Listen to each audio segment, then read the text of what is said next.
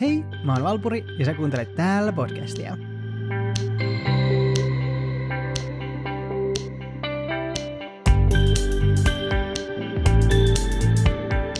Olen tehnyt Patreon-tilin, joka kautta voi tukea podcastin tekoa erikokoisilla lahjoituksilla kolmesta eurosta 15 euroon asti. Linkki Patreoniin löytyy jakson kuvauksesta. Ann Lister on tullut monille tutuiksi Gentleman Jack-sarjasta. Tämä HBO-sarja perustuu Listerin kirjoittamiin päiväkirjoihin, joita on kokonaisuudessaan alettu kääntää vasta viiden vuoden sisällä. Tämä tuottelias nainen jätti jälkeensä 27 päiväkirjaa, joissa on noin 5 miljoonaa sanaa. Hänen normaali käsialansa on jo vaikealukuista, sillä hän otti kaiken irti paperista kirjoittamalla mahdollisimman pienesti. Mutta tämän lisäksi Lister kirjoitti yksi kuudesosan päiväkirjoistaan salakoodilla. Hän oli kehittänyt tämän salakoodin itse ensimmäisen rakastajansa kanssa, jotta he voisivat kirjoittaa kirjeitä vapaasti. Koodi on sekoitus kreikkalaisia aakkosia, horoskooppimerkkejä pisteitä ja matemaattisia symboleja. Lister kirjoitti tätä salakoodia kirjoittaessaan päiväkirjansa asioita, jotka koki sensitiivisiksi, kuten raha-asiat ja hänen seksielämänsä. Ann Lister on nimetty tai kuvailtu ensimmäiseksi moderniksi lesboksi, ja kun etsin tietoa tätä jaksoa varten, nauratti vähän kun yksi tubettaja kuvaili Listeriä butchiksi fuckboyksi. Ja ehkä tämän jakson kuunneltua sä ymmärrät, että miksi. Mutta mennäänpä ihan Listerin elämän alkuun.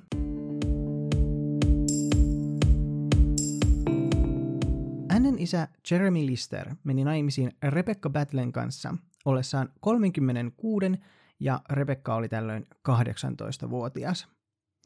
Heidän luonteensa vaikuttivat erittäin erilaisilta, sillä Jeremy oli kovettunut sotaveteraani, ja yksi lähde taas kuvaili Rebekkaa nätiksi ja heikoksi. Ann Lister syntyi 3. huhtikuuta vuonna 1791 Englannin Halifaxissa. Hän oli toisiksi vanhin lapsi ja vanhin tytär. Heillä oli huono onni lasten suhteen.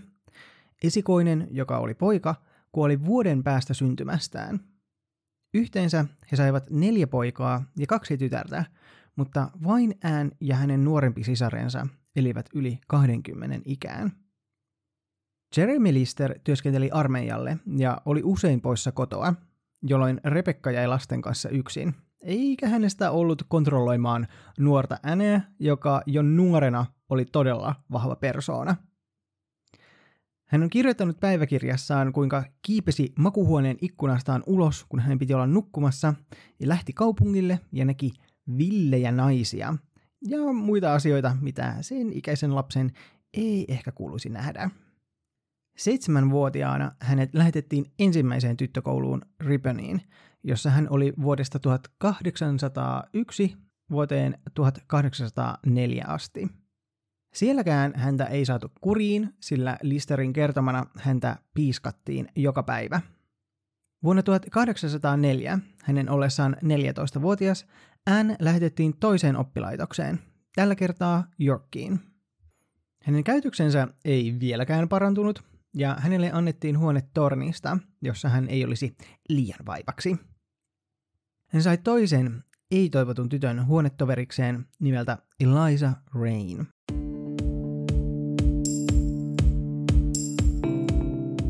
Eliza oli puoliksi intialainen brittiläisen kirurgin äpärä, joka isänsä kuoleman jälkeen oli perinyt merkittävän summan rahaa. Ja voiko olla täydellisempää rakkauden alkua kuin kahden epätoivotun tytön laittaminen jonnekin yksittäiseen tornihuoneeseen? Ään ja Eliza ystävystyivät ja tämä suhde syveni romanttiseksi nopeasti. Tyttöjen suhde oli niin vahva, että he suunnittelivat viettävänsä loppuelämänsä yhdessä. Ah, teinirakkautta. He jakoivat tämän huoneen kahden vuoden ajan, kunnes Annea pyydettiin lähtemään koulusta.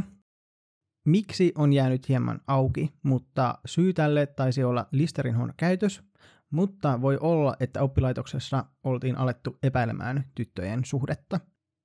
Samana kesänä vuonna 1806 Eliza Rain vieraili Annen luona Halifaxissa, joka sai aikaan kolme ensimmäistä sanaa Ann Listerin 27 päiväkirjaan. Eliza on lähtenyt.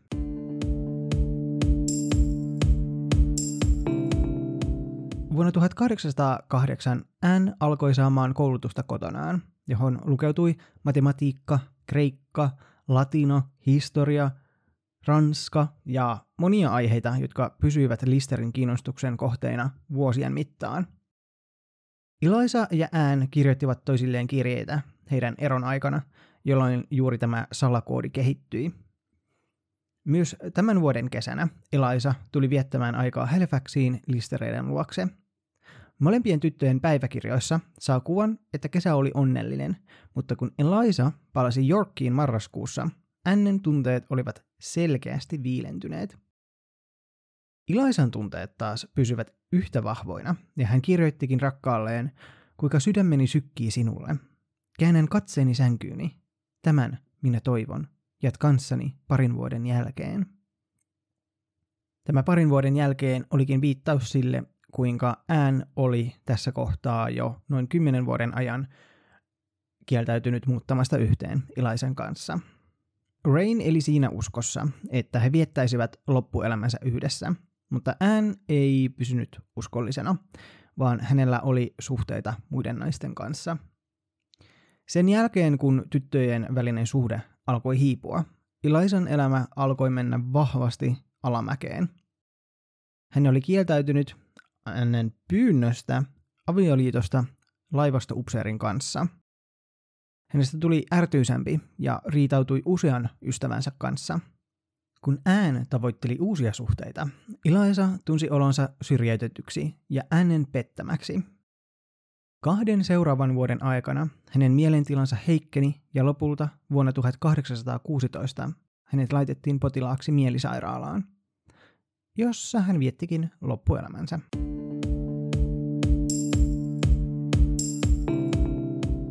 Vuoden 1810 aikoihin Anne tapasi Isabella Norcliffen. On jäänyt epäselväksi, että missä he ensi kertaa tapasivat, mutta Isabella, tai Tib, kuten Anne häntä kutsui, oli kuusi vuotta vanhempi. Anne tapaan häntä kuvailtiin maskuliiniseksi, ja he ilmeisesti jakoivat vähän enemmän miehisiä harrastuksia. He pysyivät elinikäisinä ystävinä ja satunnaisina rakastajina, vaikka ään kieltäytyi Isabellan toiveesta jakaa loppuelämä yhdessä. Ilmeisesti suurimpana syynä oli se, että ään ei pitänyt hänen juomisestaan. Tämä oli Isabellalle aika kova isku, ja hän pysyikin sinkkuna koko loppuelämänsä. Isabella esitteli äänen parhaalle ystävälleen Mariana Belgombelle, asia, jota hän jäi vahvasti katumaan.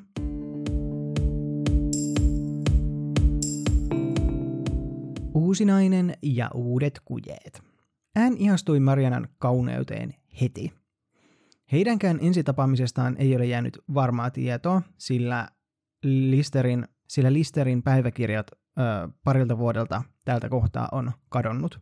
Mutta he luultavasti tapasivat, ö, mutta he luultavasti tapasivat Tibin järjestämissä juhlissa.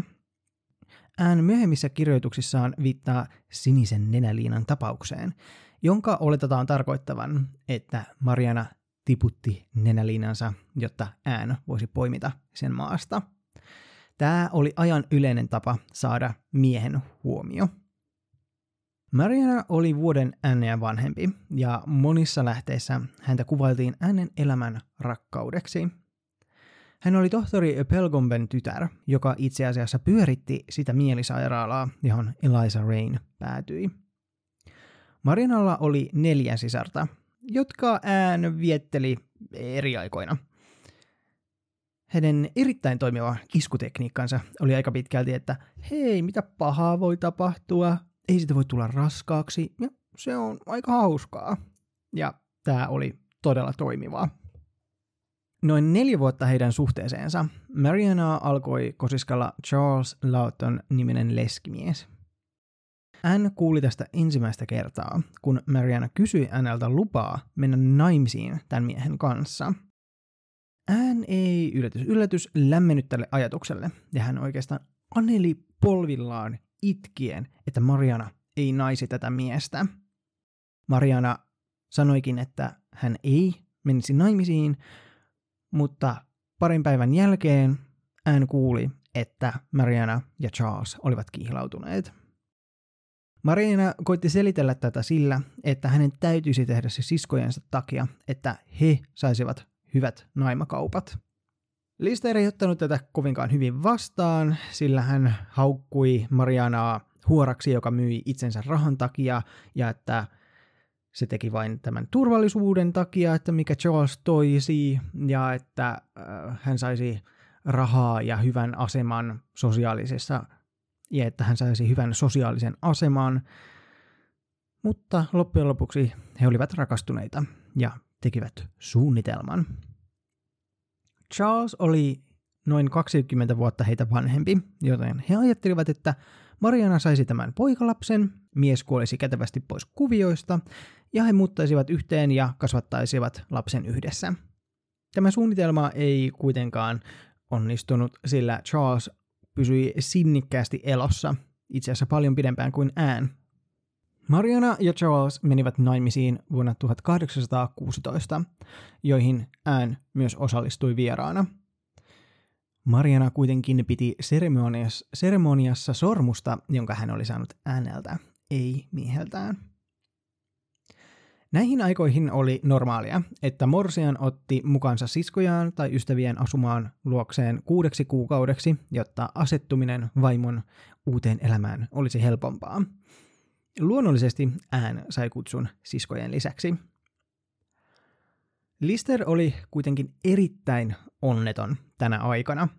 Hän kärsi siitä ajatuksesta, että hänen elämänsä rakkaus harrasti seksiä jonkun miehen kanssa. Tämä saattoi olla myös sitä aikaa, jolloin ään harrasti seksiä Marianan siskojen kanssa. Yksitellen. Ajattelin vaan tarkentaa. Vuosien mittaan tämä suhde jatkui Charlesin selän takana. He tapasivat hotelleissa tai kun Mariana matkusti, hän pysähtyi Halifaxiin Annen luokse pariksi yöksi.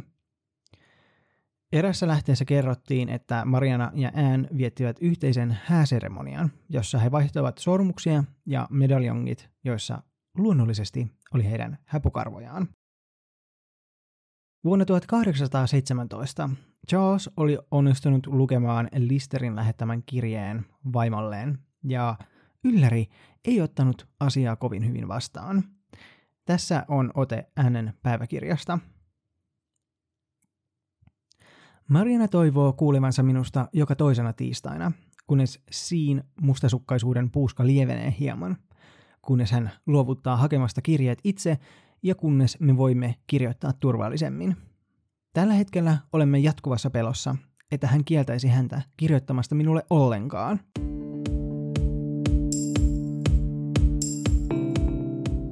Vuonna 1817 Ään teki päätöksen pukeutua vain mustaan, asia, josta hänet tultaisiin tuntemaan tulevaisuudessa. Mustiin pukeutuminen oli normaalia miehille, kun naiset taas pitivät värikkäitä leninkejä. Tämä vahvisti hänen maskuliinista olemustaan. Ollessaan Halifaxissa asioilla hän oli usein pilkan, törkeiden eleiden ja joskus jopa fyysisten hyökkäysten kohteena – sillä hän käveli, pukeutui ja puhui herrasmiehen tavoin. Tästä tulikin myös pilkkanimi Gentleman Jack.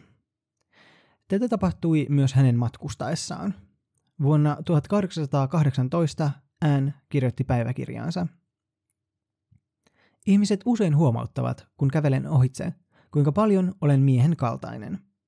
Uskon, että tänään he tekevät tätä normaalia useammin. Connery Lanein päässä mennessäni kolme miestä sanoivat, kuten yleensä, tuo on mies. Ja yksi kysyi, seisooko kullisi? En tiedä miksi, mutta tunnen tänään oloni alakuloiseksi.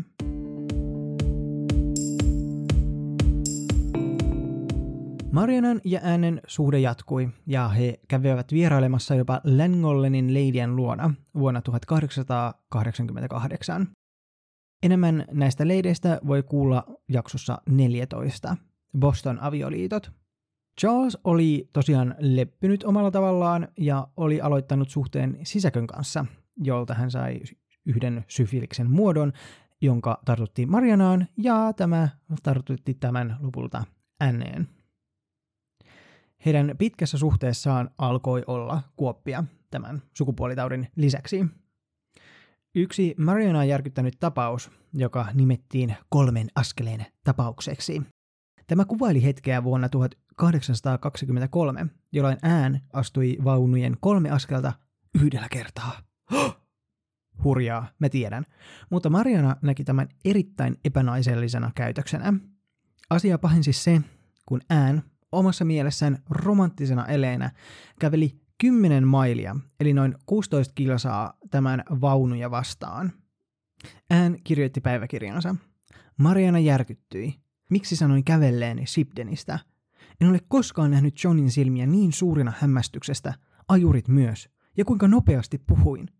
He luulivat tapaavansa minut Halifaxissa. Miksi tulin niin kauas? Miksi kävellä? Miksi en tullut vaunulla?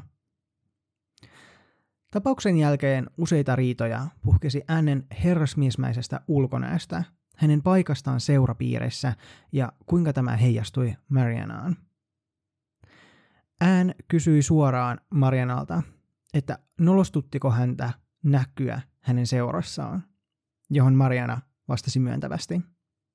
Tämä satutti syvästi Listeriä, joka kysyi, että entä minun älyni, eikö sillä ole mitään merkitystä, muttaisitko minua siltikin? Johon Mariana vastasi myöntävästi. Tämä oli todella kova paikka Listerille ja heidän vuosia kestänyt suhteensa alkoi rakoilla. Vuonna 1824 hän muutti Pariisiin kahdeksi vuodeksi, jossa hän opiskeli ranskaa ja koitti saada hoitoa saamansa sukupuolitautiin. Täällä hän tapasi Catherine Barlowin, leskinaisen, jonka kanssa hän aloitti suhteen, ja he jopa muuttivat asumaan yhteen. Pariisissa ollessaan hän tutki anatomiaa ja hän vuokrasi tilan, jossa hän avasi erilaisia ruumiinosia, joita hän nosti paikalliselta lääkäriopiskelijalta. Hän kuvaili päiväkirjassaan, kuinka hänen piti polttaa hiukset pois hankkimastaan naisen päästä, koska ne vilisivät täitä. Ihan perusajanvietettä. Ään matkusti seuraavien vuosien aikana takaisin Englantiin ja ympäri Eurooppaa.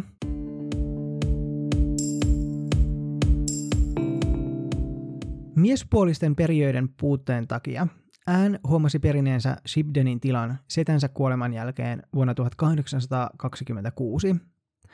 Hän kuitenkin kontrolloi vain osaa sen tuloista, kunnes hänen isänsä ja tätinsä molemmat kuolivat vuoteen 1836 mennessä, ja heidänkin osinkonsa periytyi Äänelle. Tämä varallisuus antoi hänelle paljon vapauksia elää, kuten hän toivoi. Maatilojen vuokrauksen lisäksi Lister omisti asuntoja kaupungissa sekä osakkeita kanaali- ja rautatieteollisuudessa, kaivoksia sekä kivilouhoksia. Perittyen Shibden Hallin, Mariana koitti ryömiä takaisin hänen suosioon, mutta Listerin rakkaus naista kohtaan oli sammunut tämän loukkausten vuoksi. Ään käytti tuottojaan kahteen intohimonsa, Shibden Hallin kunnostamiseen ja Euroopassa matkailuun, jota hän teki erittäin paljon ja vietti vain pieniä pätkiä kotonaan Halifaxissa. Hän oli elämänsä aikana erittäin sujut seksuaalisuutensa kanssa ja uskoikin Jumalan tehneen hänestä tällaisen. Niinpä hän toivoi menevänsä naimisiin jonain päivänä ja etsi sopivaa naista. Hänellä oli aika perinteiset toiveet naisesta, sillä hän toivoi naivansa kauniin ja rikkaan naisen. Elettyään hetken Veer Hobart-nimisen naisen kanssa Hastingissa, myös tämä suhde päättyi Varen mentyä naimisiin skotlantilaisen miehen kanssa. Lister palasi takaisin Halifaxiin vastahakoisesti 1832 ja löysi tilansa ohjauksen tarpeessa. Hänen isänsä Jeremy Lister oli hoitanut tiluksia äänen matkustaessa huonosti, ja tämän lisäksi tilustenhoitaja Briggs oli sairastunut ja kuollut. Etsiessään tälle seuraajaa, hän keräsi itse vuokralaistensa vuokrat, joka aiheutti melko lailla huomiota, toisilta ihailua ja toisilta paheksuntaa. Ään alkoi olla jo sitä mieltä, että hän ei koskaan menisi naimisiin. Olihan hän kohdannut jo monen monta pettymystä tämän asian tiimoilta, kun vanha etäinen tuttava tuli takaisin hänen elämäänsä.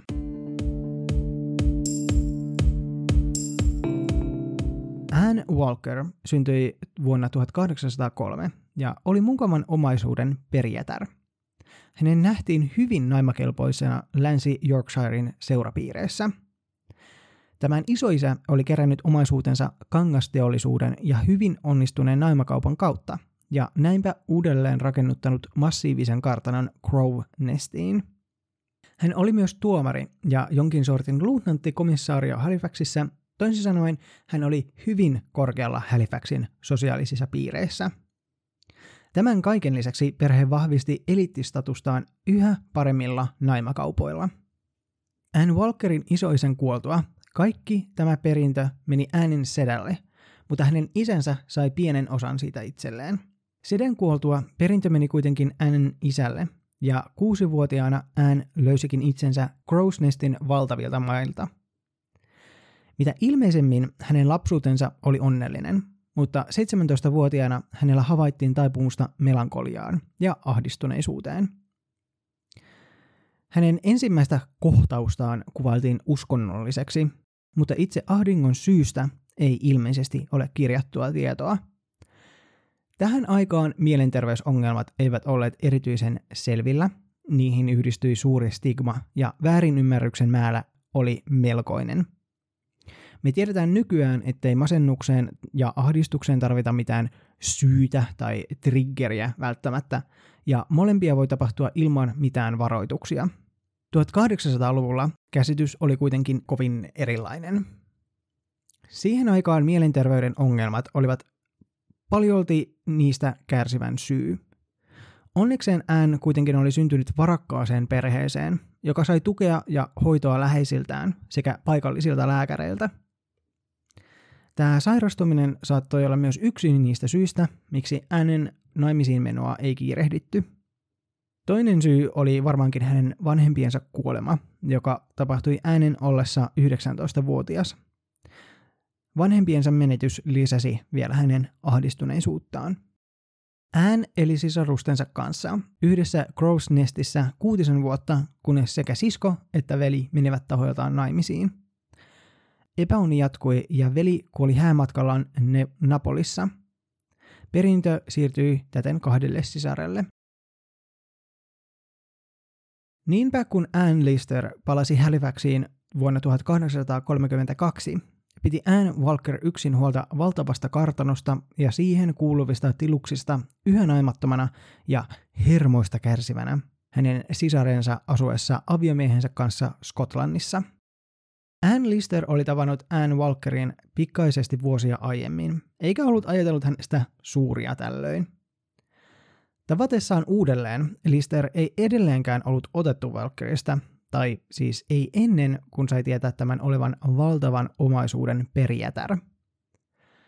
Tavattua nuorta naista useamman kerran, hän myös huomasi tämän olleen jokseenkin helposti ohjailtavissa. Lisäksi hän havaitsi molemmanpuolisen viehätyksen – Näinpä Lister ajatteli, että tässä suhteessa olisi paljon potentiaalia.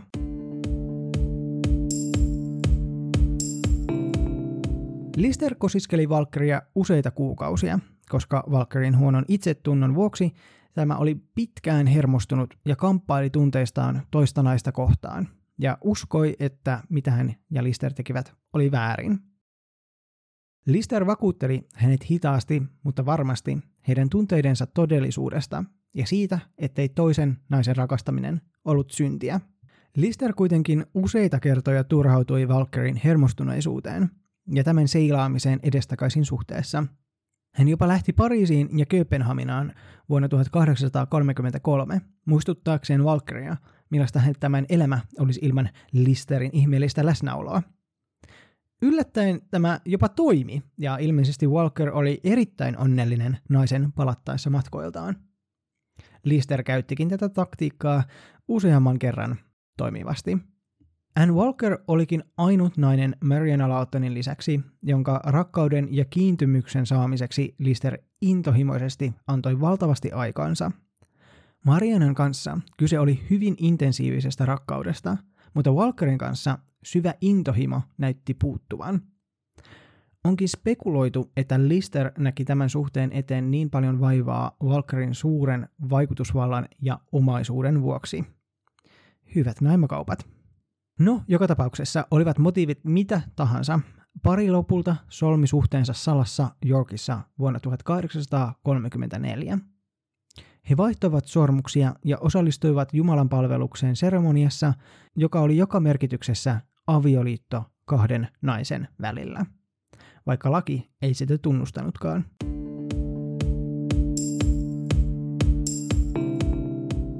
He palisivat yhdessä Shibdeniin ja aloittivat elämänsä avioparina. Vaikka suuri osa paikallista yhteisöä hyväksyi tämän epätavallisen pariskunnan, Ann Lister kirjoittaa päiväkirjoissaan joitakin kertoja, kun suhdetta pilkattiin. Muun muassa paikallislehteen kirjoitettiin vitsaillen avioliittoilmoitus Shibden Hallin kapteeni Tomin sekä neiti Ann Walkerin välillä.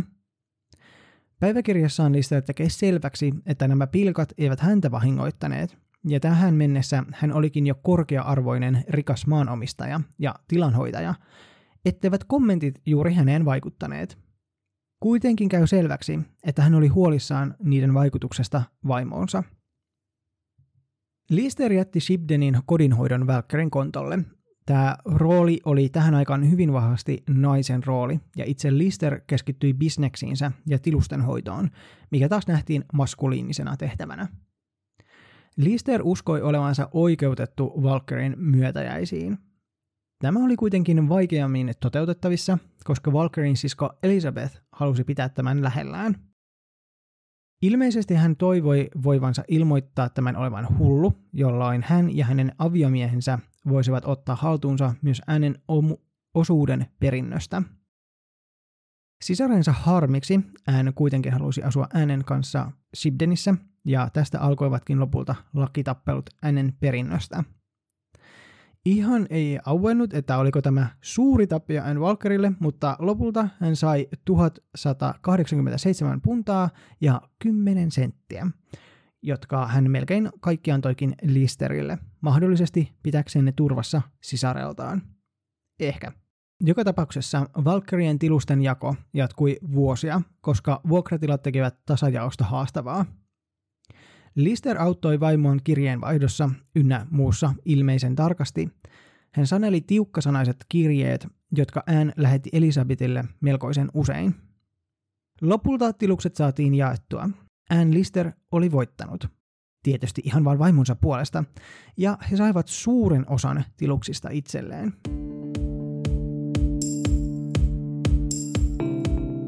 Seuraavina vuosina Ann Listerin liiketoimet kukoistivat. Hän teki valtavasti töitä tilustensa ja hiilikaivostensa eteen. Ja melkein kymmenen vuotta sedänsä kuoleman jälkeen hänen uurastuksensa vuoksi tilukset vihdoin tuottivat rahaa.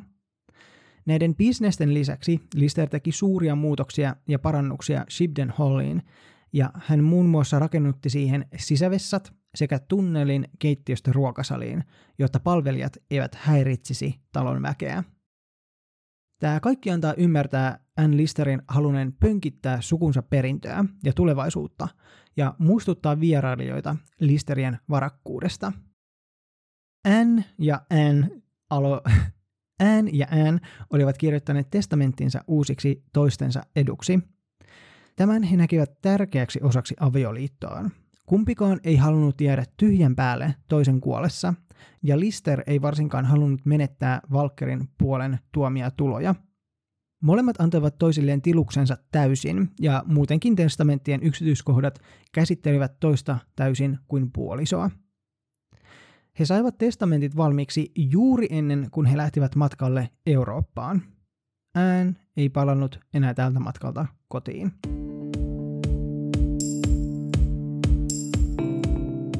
Vuonna 1840 22. päivä syyskuuta Ään kuoli Venäjällä pienessä kylässä jossain lähellä Teflitsiä. Matkan aikana häntä oli purut jokin hyönteinen, mahdollisesti hyttynen, ja hän sairastui vakavasti, kuollen pian kuumettautiin. Hän oli kuollessaan 49-vuotias. Anne Walkerilta kesti kuusi kuukautta saada vaimonsa ruumis takaisin Halifaxiin hautajaisiin. Palattuaan Anne päätti jäädä asumaan Shibdeniin. Kuitenkin ilman vaimoaan hänen mielenterveytensä alkoi taas huonontua ja lopulta Annen sukulaiset väkipakolla poistivat hänet Shibden Hallista. Anne vietiin mielisairaalaan, jossa hän vietti vuosia yksin, ennen kuin hänet vietiin takaisin Cliff Halliin sukulaistensa toimesta. Siellä hän kuoli vuonna 1854 51 vuoden ikäisenä.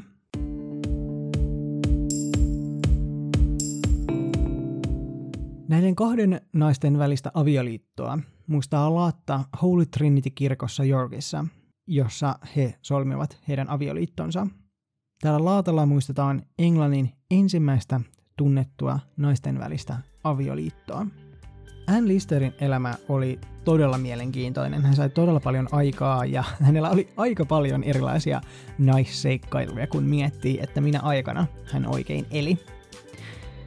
Mutta tämähän vain kertoo, että lesboja on ollut aina ja tulee aina olemaan.